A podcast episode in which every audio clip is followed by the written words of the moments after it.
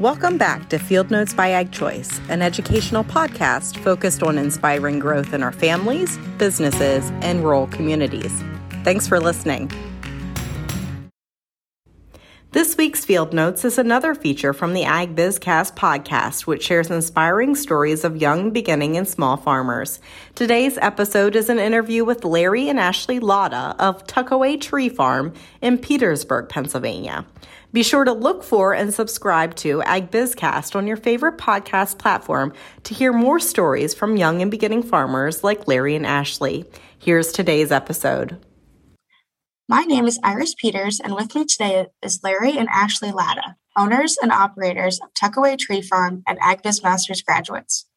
Thank you both for joining me today. Thanks for having us. Thank you. Yeah, we'll go ahead and get started with the questions here. Uh, so, do you guys mind telling our listeners about your operation, just some history and how you both got started with it? So, we first saw the farm about seven years ago looking at our wedding venue. Um, a few years after that, we met with the owner, and that was 2016. Um, he actually, we didn't go through with it at that time, but it was always on the back of our minds. And then last year, we ended up purchasing the farm. It came back around full circle, um, and we bought it last May. Um, so we will primarily be a choose and cut Christmas tree farm. Um, Right now, we're growing seven different types of evergreens. Uh, this year, we also added a nursery section with some shade and ornamental trees as well. Um, so that's something else to help us diversify a little bit away from our core.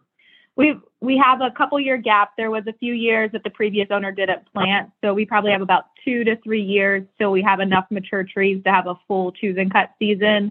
So um, we've just been sharing our story now, hoping to have some other events to get people out to the farm um, and just really learning a lot and starting to grow the business. Great, that's awesome. Thank you guys for sharing. Um, so, why do you enjoy farming um, and operating an agricultural business, and what inspires you to stay in that business? I love working outside and working with my hands. Um, so I'm really excited that I finally, at this point, have the opportunity to do so. Um, we also wanted to be able to work together. Um, and this is something that allows us to do that. Ashley's still full time um, working from home, but then evenings and weekends we are working together and hoping to eventually transition her out of her full time career and have both of us working on the farm. Nice, thank you. Um, so, what was the biggest challenge in starting the business that you have now?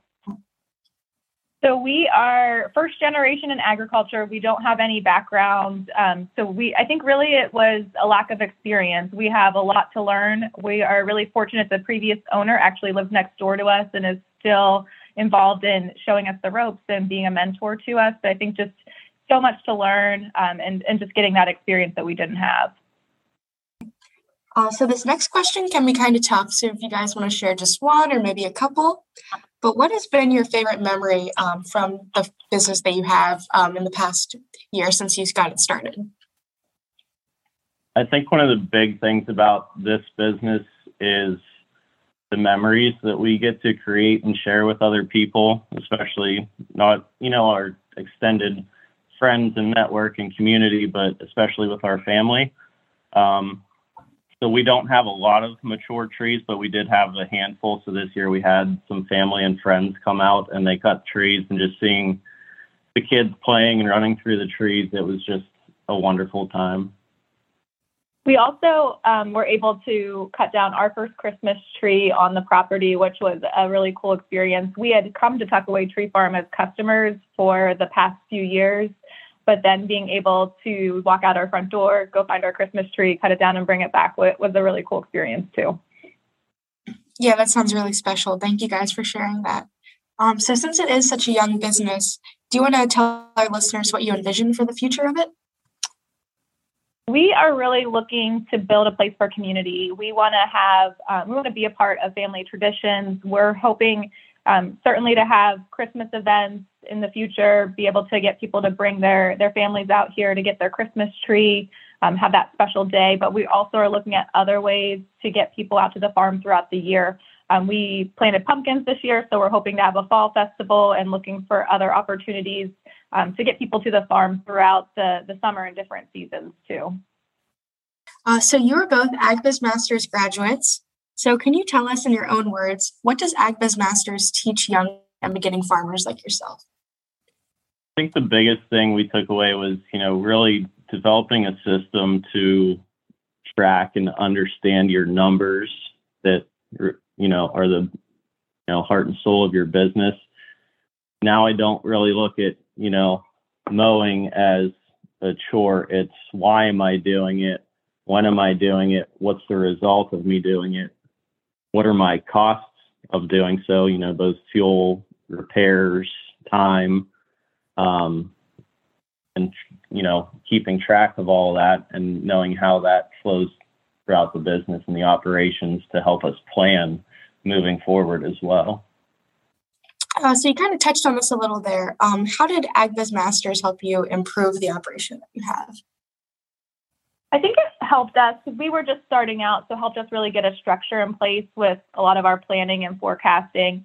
Um, I think you know we have some business backgrounds in different areas, but not in agriculture. So giving us that foundation to be able to think through all the inputs and outputs when we're we're planning for the future years for our farm.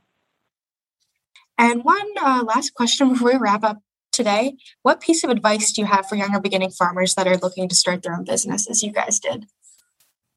I think it's always helpful uh, to have a mentor, and especially don't be afraid to ask questions because you will make mistakes um, it's how you learn from them that you know we grow. Um, so that that's been tremendous for us having the previous owner here to you know show us what to do and then we go do it. Um, and I think one of the biggest things is you know it's scary, but you have to do it. You don't want to look back and wonder, well, what if? Um, just go for it is my biggest piece of advice because there's a huge network of people and everyone that wants to see you succeed and continue these traditions and keep agriculture strong. Um, so you will find the people to help you. I think there's a lot of programs and resources out there to help young and beginning farmers too. Um, AgBiz Masters is one, but I also think that we're joining the Pennsylvania Christmas Tree Growers Association and attending those meetings. So any chance to network and talk to other people with more experience is always helpful. Yes, those are all great resources. Thank you guys for sharing that. Larry, Ashley, uh, thank you for joining the podcast today and sharing some stories about your own operation. Thanks for having Thanks us. For having us, Sarah. Thank you. If you enjoyed today's episode, please rate and review, plus subscribe and share it with a friend. As always, you can head over to agchoice.com slash podcast to view the transcript and listen to other episodes. To catch all the latest from us, follow along on Facebook and Instagram at AgChoice Farm Credit.